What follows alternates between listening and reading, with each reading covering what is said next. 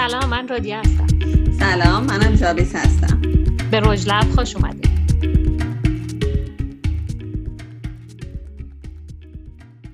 کتاب زبان فضا بخش نهم ثبت کردن فضا.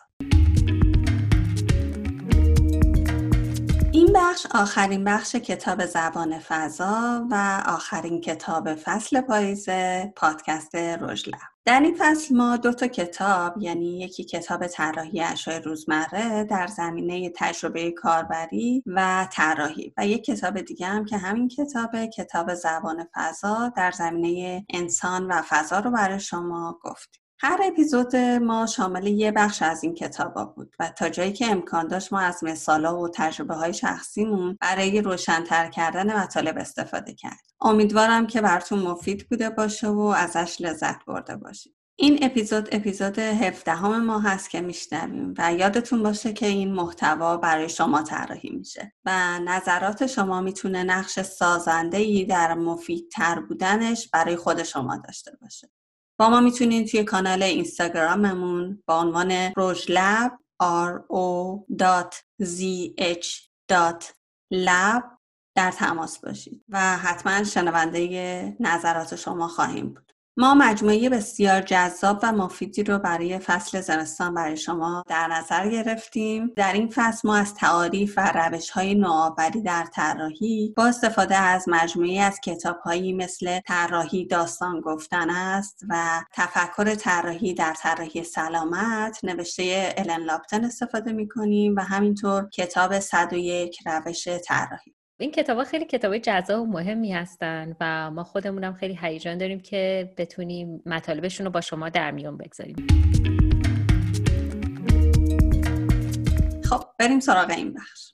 عنوان این بخش از Recording Space یا می‌تونیم بگیم ثبت کردن فضا. البته اگه یادتون باشه تو بخش قبلی عنوان یکیشون بود راههای درک فضا. حالا من دوستم به اینم بگم راههای ثبت فضا چون برای ثبت فضا متدایی رو مطرح می‌کنه. و حرف کلیش اینه که معمولا افراد به طور تلویحی می‌دونن احساسشون از یه فضا چیه یا از چه جور فضایی بیشتر خوششون میاد. که خب ما قبلا هم توی بخش راههای درک فضا در مورد عوامل مختلفی که روی درکمون از فضا تاثیر می‌ذارن صحبت کردیم. برای میگه که مثلا کارفرماها خود خودشون می‌دونن چی می‌خوان از یه فضایی که دارن سفارش میدن. اما بیان کردن این احساساتشون و ترجیحاتشون در قالب کلمات و به طور کلی منتقل کردنشون به معمارا طراحا و یا همدیگه خیلی مشکله. به طور خلاصه بخوایم بگیم این بخش از چه حرف می‌زنه؟ نویسنده به صورت خیلی کوتاه و موجز میاد به تحقیقات و متدایی می‌پردازه که تلاش کردن این درک و احساسات انسان رو و به تب روابط انسانی رو در رابطه با فضا به صورت سیستم کدگذاری شده قاعدمند و قابل ارجاع و طبقه بندی در بیارن که بتونن بهتر و راحتتر ازش صحبت کنن و بهش رجوع کنن. در واقع نظم و قانونی بهش بدن در نتیجه قابل پیش بینی ترش بکنن. در سراسر این کتاب میشنویم که فضا یه پدیده انتظایی و مجرد نیست بلکه یه زبان سریح و قابل بیانه که توسط یه زبان زمینی و پیچیده اداره میشه. لاسن میگه که اینو همه می‌فهمن به جز معمارای دوره مدرن. در حقیقت این کتاب به ما یاد میده که چطور میشه مکانها رو از فضاها به وجود آورد. این جمله اشاره مستقیمی به جمله وند آیک داره که قبلا هم توی این کتاب مطرح شده که به تمایز بین مکان و فضا کمک می‌کنه. اون جمله اینه. هر معنی فضا و زمان داشته باشه مکان و مناسبت یعنی اتفاقاتی که توی اون میفته معانی بیشتری به اون میبخشن به عبارت دیگه به این دلیل که فضا در تصور انسان به مکان تبدیل میشه و زمان در تصور انسان به موقعیت. فلاشا بیز این جمله که گفتی و خیلی هم نویسنده بهش علاقه داره و چند جا توی کتاب مطرح کرد و میگه از تکرارش هم هیچ وقت خسته نمیشم یا خجالت نمی‌کشم. میگه مردم بیشتر به صورت زمینی نیازهای خودشون رو از فضا می‌دونن. یعنی واقعا در کنه وجودشون می‌دونن که چی می‌خوان چی دوست دارن. ولی اگه ازشون مستقیم مثلا بپرسی که از چیه اینجا خوشت اومده یا می‌تونی برام توضیح بدی که چه جور طراحی مد نظرته شاید یه جواب مستقیم و واضح و خیلی شسته ای نداشته باشن. و احتمال داره که ترجیحاتشون رو با ارجاع دادن به بناهای دیگه بیان کنن. ولی کلمه مستقیم براش ندارن. از این خاطره میگه یه پروژه بهش محول شده بوده. کارخونه های تولید ملی آبجوسازی در انگلستان می‌خواستن یه سری این پاپ هاشون رو یا حالا اون میکده هاشون رو کلمه میکده خیلی تو فارسی حالت شاعرانه میشه. آره. ولی خب حالا بهش بگیم پاپ.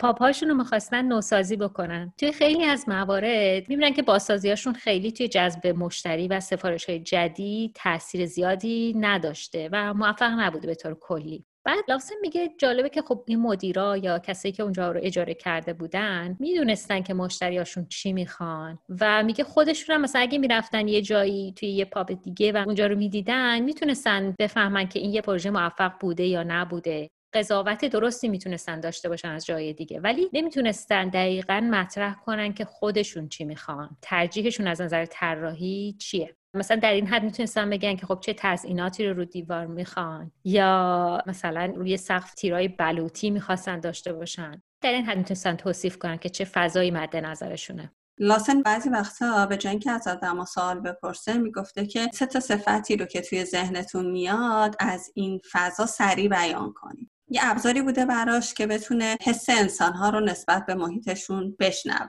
توی بحث طراحی ما خیلی وقتا از روانشناسی یه سری متدها رو قرض می‌کنیم و خب حالا این هم یکی از اون متد هست که لاسن ازش استفاده می‌کرده تا احساس آدم ها رو نسبت به اون فضا درک کنه. یه نکته جالبی هم اینجا میگه میگه که خیلی ما نمی‌تونیم تشخیص بدیم که این احساس آدم توی فضاها واقعا ناشی از این حس فضا خود فضا یا اینکه خب ممکنه هر کسی با یه حس اولیه اومده باشه یکی مثلا دعوا شده باشه روز بعدی داشته باشه. خب اینا کاملا قابل تفکیک نیستن دیگه که چقدرش از فضا تاثیر گرفته و چقدرش هم از رویدادهای خارج از اون فضا. آره دقیقا همینطوره. یعنی اون سه تا صفتی که حالا اون طرف میگه ممکنه فوکوسش روی یه قسمتی از فضا باشه. مثلا ممکنه که فرم مبلمان یه تاثیر خاص روش گذاشته باشه یا رنگ ممکنه تو اون لحظه یه تاثیر روش گذاشته باشه. البته خیلی متدای زیادی وجود داره برای اینکه ارزیابی کنی ببینی که از کجا ناشی میشه این حسه به کدوم قسمت از فضا برمیگرده. ولی باز همه اینا یه سری سوگیری دارن. شاید خود آدمام ندونن. که این به خاطر اون اتفاقاتیه که در طول روز براشون افتاده یه پیش زمینه که قبلا داشتن یه الگوییه که توی ذهنشون دارن یا اون حس لحظه ای همون موقعشون شاید مجموعی از همه اینا. یکی از این متدها متد سمنتیک دیفرنشیال یا همون افتراق معنایی هست که یکی از ساده ترین روش های ثبت واکنش ها و احساسات عواطفه. روش افتراق معنایی یکی از روش های خیلی محبوبه که در حقیقت این روش یه پرسشنامه تهیه میشه که توی این پرسشنامه یه سری صفات متضاد روبروی هم قرار داده میشه. مثلا صفت خوب در مقابل صفت بد قرار می‌گیره.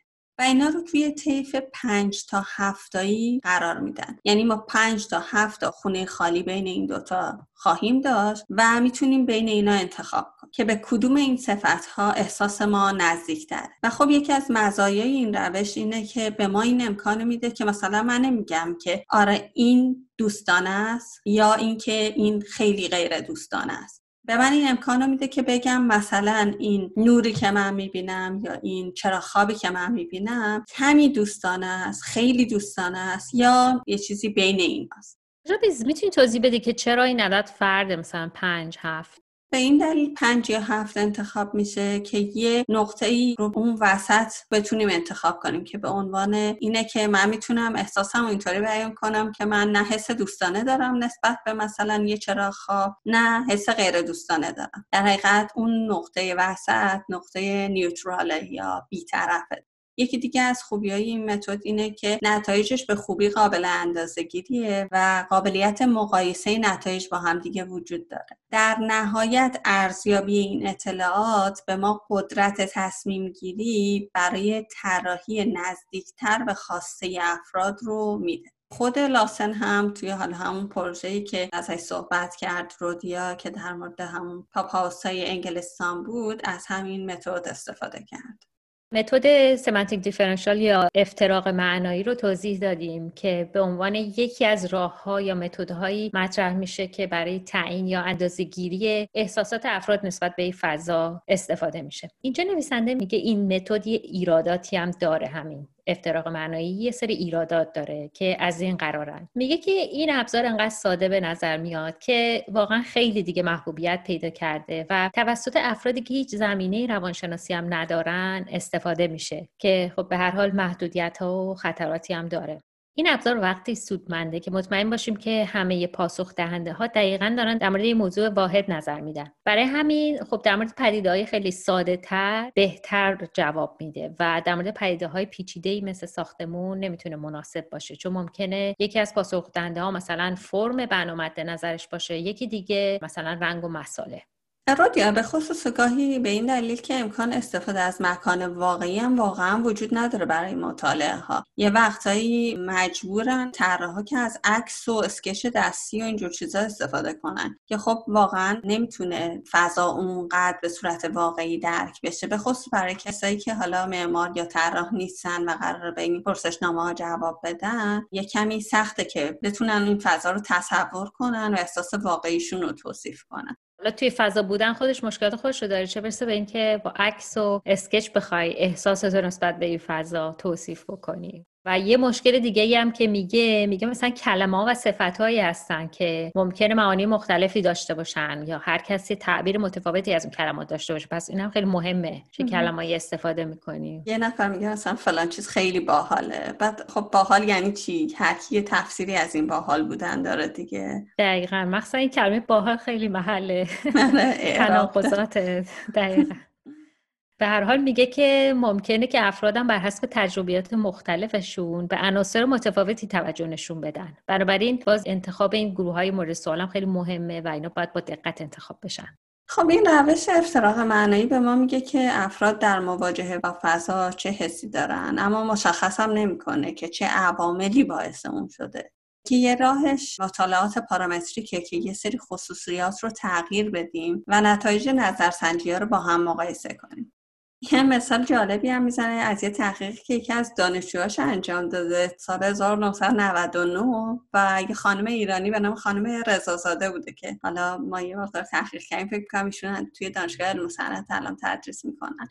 که ایشون روی منظر خیابونای ایرانی یه مطالعه رو انجام دادن توی اون تحقیقی که با لاسن انجام دادن توی دانشگاه شفیلد. و خیابونایی رو که خط آسمون یه دست داشتن با خیابونایی که خط آسمونشون یه دست نبودن مقایسه کرده. و به همین ترتیب خط آسمون افقی و عمودی رو نشون داده بوده که چطور مردم دیدشون نسبت به این خیابونا فرق می‌کنه و احساساتشون نسبت به این خیابونا فرق می‌کنه. همینطور نشون داده بودن که توی دو تا فرهنگ متفاوت ایرانی و بریتانیایی این حسه باز دوباره متفاوته.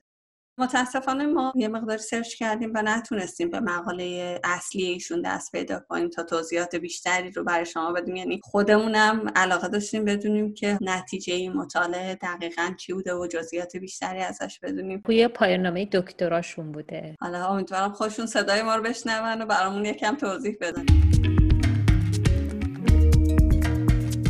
نره که موضوع این بخش اینه که چطور میشه احساسات و تاثیراتی رو که از فضا می‌گیریم در قالب کلمات یا های قابل اندازهگیری در بیاریم. مقیاس مختلفی رو هم بررسی می‌کنه تو این بخش. از مثال طراحی داخلی اون می‌کرده ها شروع کرد و به مثال و تحقیقهایی در سطح شهر می‌رسه و می‌رسه به سوال اصلی. اون که اون عناصر اصلی و تعیین کننده حس افراد نسبت به کل فضا چیا هستن؟ از این محقق سوال می‌کنه به نام کوین لینچ. حالا یه توضیح بدیم در مورد کوین لینچ که یه نویسنده و شهرساز آمریکایی بوده که در 1984 فوت کرده و اتفاقا از شاگردای فرانک لوید رایت هم بوده و در MIT تدریس می‌کرده. شهرتش بیشتر به خاطر تحقیقاتیه که در مورد فرم ادراکی فضای شهری انجام داده و عنوان کتاب مشهورش هست The Image of the City یا تصویر شهر که در 1960 چاپ شده. و عمده تحقیقاتش روی این بود که چطور افراد Urban Landscape یا نماهای شهری رو درک می‌کنن توشون رفت آمد می‌کنن. یا مثلا محیط شهری چه تاثیر روی بچه ها می‌ذارن یا چطور میشه این درک افراد از فرمای فیزیکی شهری و منطقه‌ای رو طوری طبق بندی کرد و تحت کنترل در آورد که بشه برای طراحی هرچه موفق تر شهری ازشون استفاده کرد. حالا شبیز به نظر من واقعا جذابیت همین کتاب آقای لافسن اینه که خیلی افراد مختلف تاثیرگذار رو از رشته متفاوتی به معرفی می‌کنه. آره آخر هر بخش یه لیست رفرنس هایی که توی همون بخش استفاده کرده داره و خب مزیتش برخلاف کتابای دیگه که لیست رفرنس هاشون همه میاد. آخر بخش اینه که دقیقا ما با کسایی که توی اون بخش سر و کار داشتیم می‌تونیم بریم کتاباشون یا مقاله هاشون رو نگاه کنیم. بر من تو که خیلی مفید بود. چند تا کتاب ما خریدیم توی خوندن این کتاب.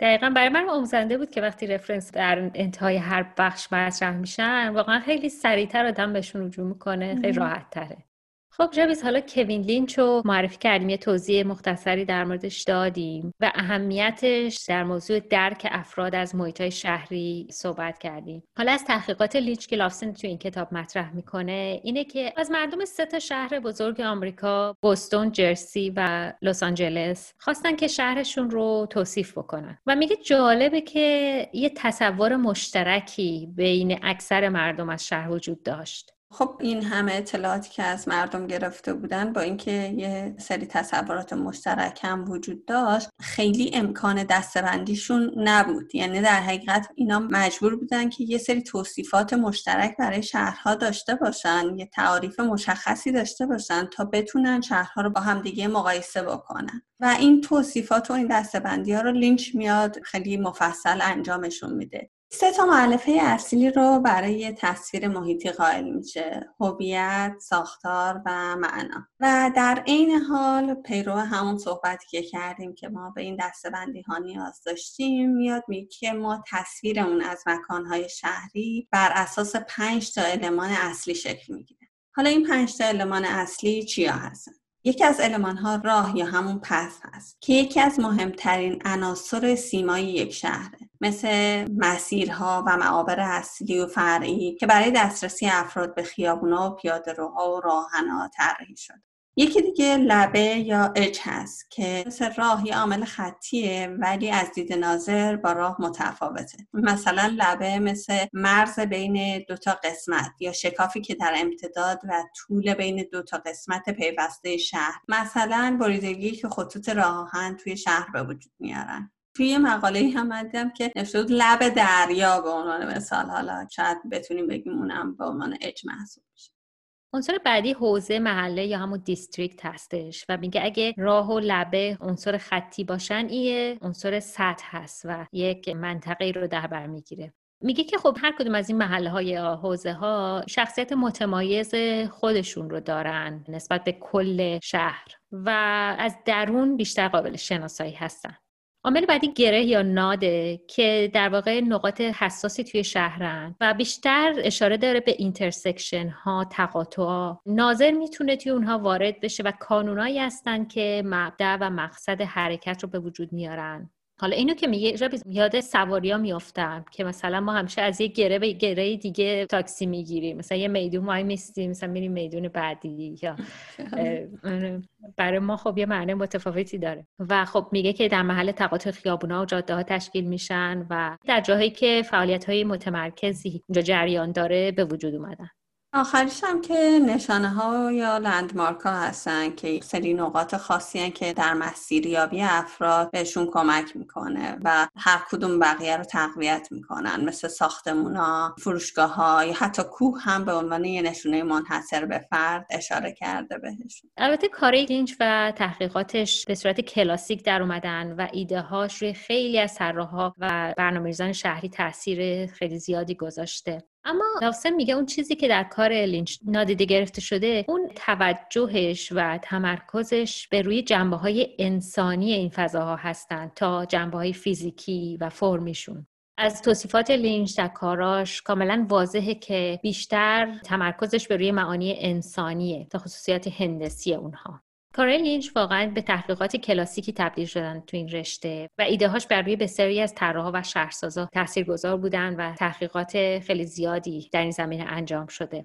ولی براین لاسن میگه اون چیزی که توی کار لینچ خیلی نادیده گرفته میشه تمرکز و توجهش به روی جنبه های انسانی فضاست تا خصوصیت هندسی و فیزیکیشون. مثلا شاهد ارجاعاتی هستیم به ماهیت مشاقل و اونچه که در مکانهای مختلف ساخته میشه یا فروخته میشه و اینکه مثلا این مکانها خالی یا اشغال شدن یعنی خصوصیت انسانی رو خیلی توش در نظر می‌گیره. حالا اینکه مشاقل رو میگه خب ما تو شهرهای خودمون تو ایرانم می‌بینیم که مشاقلی که توی خیابون ها جریان داشتن واقعا تاثیر زیادی رو حتی اسمگذاری خیابونا یا راسته های بازار داشته. میگه که واقعا نام خیابونا یا میدونا یه چیزی واقعا بیشتر از اون توصیف اندازه و جهت اوناست. یه وقتایی اسم خیابونا برای طبقه اجتماعی شخصیت قومی یا مشاغل اونا تعریف می شده حالا رادیو مثالاش مثلا توی تهران چی می‌تونیم بگیم؟ توی تهران مثلا اسمای قدیمی خیابونا خب خیلی همه پرمعنا بود و یه تاریخی یه خصوصیتی حتی اقلیمی اون خیابون رو نشون می‌داد. مثلا میدون توپخونه خب یه تاریخی از اون میدون رو نشون می‌داد که اونجا توپ گذاشته بودن یا توی توپخونه ای وجود داشته. توپا و گلوله ها رو اونجا میبردن. یا مثلا چاله. میدون که برای گود برداری ازش استفاده کرده بودن و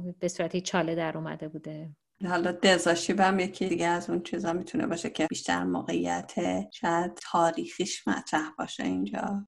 که ظاهرا یه قلعه بوده به نام آشب که حالا قبلا بهش دزاشوب یا دزسفلی یا همچین چیزی مثل ددشوری همچین چیزی بهش می‌گفتن. برای من جالب بود. حالا داشتم اینا رو یه نگاهی می‌کردم چون جذابیت هم داره برای آدم.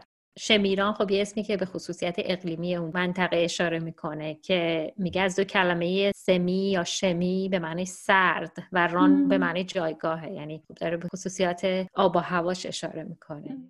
باز لاسن اشاره می‌کنه میگه که این راهنمای تور اغلب داستانای اون مکانا رو و سازنده های اونا رو ازشون حرف می‌زنن. از این حرف می‌زنن که مثلا چه کسایی تو اون مکان ها زندگی کردن چه وقایع مهمی اونجا اتفاق افتاده. و حالا میگه که همه این نگاهی که لینچ داره و مدلی که لینچ نگاه می‌کنه به معماری همه از این مضمون این کتاب و از پیام این کتاب پشتیبانی می‌کنه.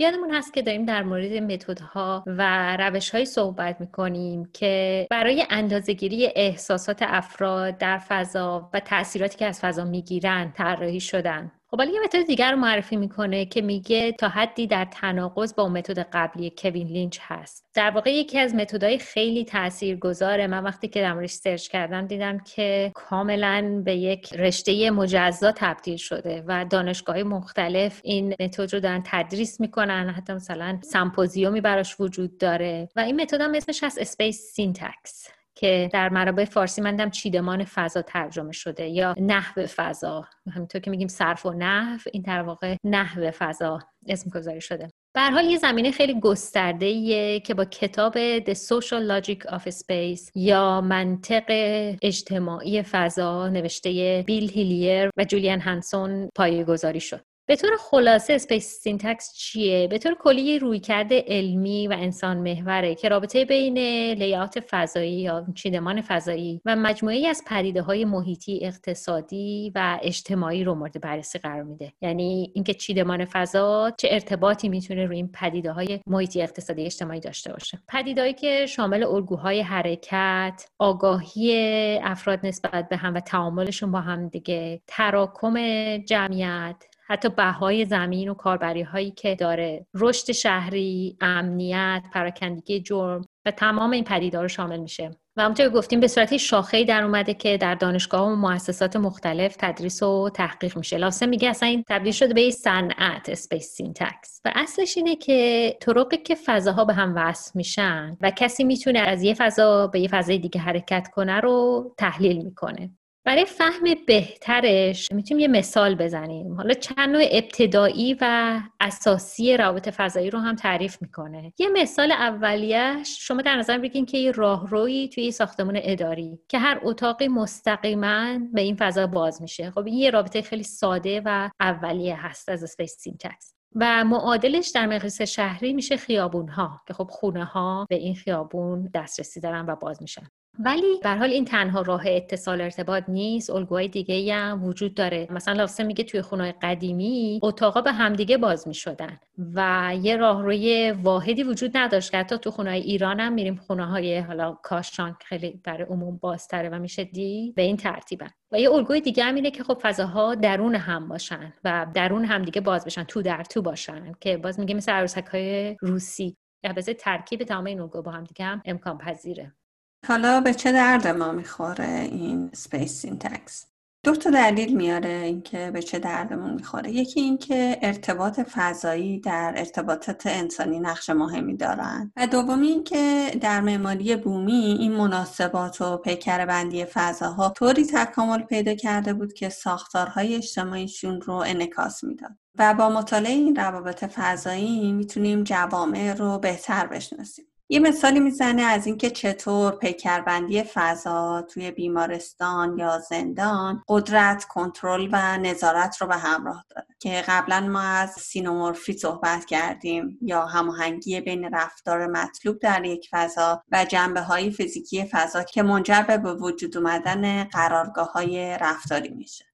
خب همین که از سینومورفی گفتی و هماهنگی فضا و رفتارهایی که توی اون فضا مطلوبه و باید انجام بشه بینم خیلی به این بحث رب پیدا می‌کنه. ما خیلی از قرارگاه رفتاری صحبت کردیم و این بخش هم یه جوری تکرار و تبیین اون بحث قبلیه. در حال لاسه میگه که هیلیر بعدا ایدهش رو بست داد و به مفهوم فضای محوری یا هندسه محوری رسید عکس یا جیامتری که به بررسی موقعیت های پیچیده تر شهری می‌پردازه. حالا واقعا این خیلی بحث مفصلی هم تو گفتم واقعا منابع بیشماری در موردش وجود داره. اینجا خیلی سطحی بهشون اشاره می‌کنه. و حالا به طور خیلی کوتاه بخوایم بگیم میگه بلندترین خط صاف دید. روی پلان در نظر بگیریم اونو مد نظر قرار میده و تقاطعا و ارتباطات رو بر اساس اون بررسی می‌کنه. میگه از طریق این اطلاعات آماری می‌تونیم مکانهایی رو با هم مقایسه کنیم که خیلی به نظر متفاوت میان. مثلا می‌تونیم ببینیم این ارتباطات چه تاثیر روی توجه مردم به هم داره. مثلا چقدر ما داریم راه میریم توجهمون به بقیه جلب میشه یا چقدر با همدیگه تعامل می‌کنیم چقدر راههای ارتباطی باعث میشن که ارتباط مردم با هم کمتر بشه یا بیشتر بشه؟ یا حتی ارتباط همسایه ها با هم دیگه. موقعیت فضایی چه ارتباطی روی روابط همسایه ها با هم دیگه می‌ذاره؟ یا مثلا یه چقدر می‌تونن غریبه رو از همسایه اینا تشخیص بدن؟ یعنی چقدر همسایه تونستن دیگر خوب بشناسن که این نفر غریبه میاد می‌تونن بفهمن که این مثلا غریبه است. میگه همه اینا بستگی به اون چیدمان فضایی و روابط فضاها با هم دیگه داره. شاید یه مثال جالبی هم می‌زنه در مورد اینکه چقدر فضاهای شهری روی زندگی بچه ها تاثیر می‌ذارن. مثلا میگه یه کسی یه تحقیقی رو انجام داد روی بچه مدرسه که اون بچههایی که تو محله قدیمی تر زندگی می‌کردن خیلی بیشتر راقب بودن که برگردن خونه هاشون و بچههایی که محله های تازه سازتر و مدرن تر بودن همیشه یه کمی از برگشتن به خونه ناراحت بودن و احساس استراب داشتن. تحقیق کردن و دیدن که محله های قدیمی تر به ساکنین و شهروندان این امکان میده که از بین راه های مختلفی راهشون رو انتخاب بکنن. و خب بچه هم هر راهی رو که دوست داشت و براش امتر بود انتخاب می‌کرد. و امکان اینکه بچه های بزرگتر بیان و اذیتش کنن یا مسخرش بکنن کمتر بود. بعد میگم مثلا خب تو محله قدیمی تر یه جوری که فضا خیلی قابل نظارت تر هم هستن. مثلا این به قول خودمون حجره دارا و مغازه دارا و اینا. خب مثلا حواسش به خیابون هست یا میان دم در وای میستن. رفت آمد بیشتره. ولی خب مثلا محلای مدرن تر بچه باید از توی پارک رد می‌شد که هیچ که توش نبود. یا مثلا جاهایی هستش که اصلا هیچ بزرگتری تو اونا نبود و احتمال اذیت شدن بیشتر بود توشون.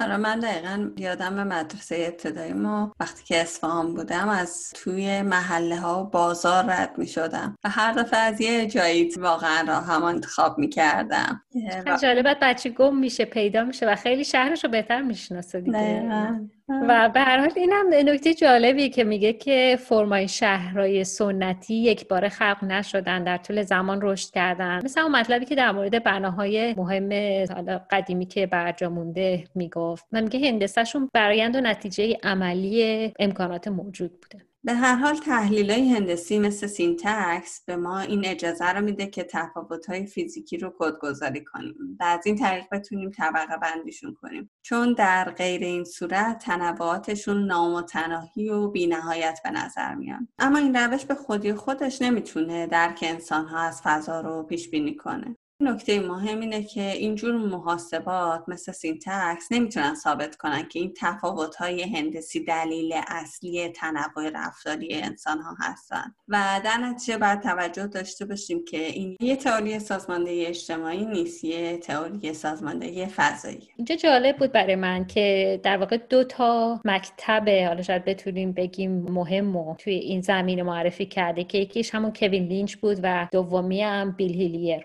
یک مقایسه ای هم بین این دو انجام میده و خیلی مشخصه که نظر نویسنده خیلی با لینچ همخانی بیشتری داره تا هیلیر. میگه که خب لینچ کارش رو بیشتر روی روابط انسانی گذاشته بود و درک انسان ها گذاشته بود. در صورتی که هیلیر بیشتر روی مناسبات فرمی و هندسی تاکید کرده بود. می‌رسیم به بخش آخر. همونطور که شاید شما هم پیش بینی کرده باشیم با توجه به شناختی که از نویسنده تا اینجا پیدا کردیم به این جنبندی می‌رسه که روی کردهایی که سعی می‌کنه تجربه انسانی رو صرفا با تکیه بر محاسبات و کمیت سنجی اندازه گیری کنه تمام این رویکردها محکوم به شکست هستند ما جهان رو به صورت مجموعه منفصل از ابعاد و اندازه تجربه نمی کنیم ما قبلا هم گفته بودیم که سیستم ادراکی ما خیلی یک پارچه و جامعه. یعنی درسته از اطلاعات مختلفی ما درکمون رو شکل میدیم ولی در نهایت به یک درک یک پارچه از فضاها و یا تجربه هامون به طور کلی می‌رسیم. جالبه که میگه حتی این کتاب منم یه تحمیل مصنوعی بر رفتارهای انسان در فضا و میگه هدف این کتاب صرفا این بوده که حساسیت خواننده رو در جهت مشاهده بهتر بر بیانگیزه نویسنده معتقده که طراحی یه رشته که با علم و فلسفه متفاوته. با این حال که سالیان سال تو این زمینه تحقیق و تدریس داشته میگه که من هنوز خودم هم نفهمیدمش. ولی یه توصیفی می‌کنه و میگه که طراحی بیشتر تجویزیه تا توصیفی. یعنی در حقیقت prescriptive تا descriptive بیشتر مربوط به عمل کرده تا توصیف و توضیح. و حالا برخلاف همیشه که بر ضد معمارا حرف می‌زنه اینجا در دفاع از معمارا میگه که در طی فرایند طراحی یه ساختمون انقدر مراحل مختلف و فاکتورهای مختلفی وجود دارن که معمار باید باهاشون دست و پنجه نرم کنه مثل بودجه هزینه ها مشتری قوانین کودها و مسائل فنی و زمانبندی ها و غیره که صدای زبان انسانی فضا اونقدر رسانی است که توی این همه شلوغی بهشون برسه. بازم تاکید می‌کنه روی اینکه معمار اگه خوب باشه میشنوه و بهش بها میده. اگرم که نه که با مسدود کردن و خفه کردنش می‌تونه باعث بانی یه عالم مشکلاتی باشه که تا الان ازشون حرف زد. بعدش هم باز جالب این نکته که قبلا هم گفته بود میگه که وکلا بخش بزرگی از درآمدشون از اختلاف بین همسایه ها حاصل میشه. اما یه ذره دقت کنیم می‌بینیم که این مشکلات بیشترش به خاطر طراحی بعد در سطح ساختمون و محله و شهر. این بخش به پایان رسید و همطور که ابتدای این بخش هم گفتیم فصل پاییز پادکست ما هم با این بخش به پایان می‌رسه. از عواسط دیما همراه مجموعه فصل زمستان ما باشید. یعنی ابتدای سال نو میلادی. ممنون که با ما بودید. تا بعد.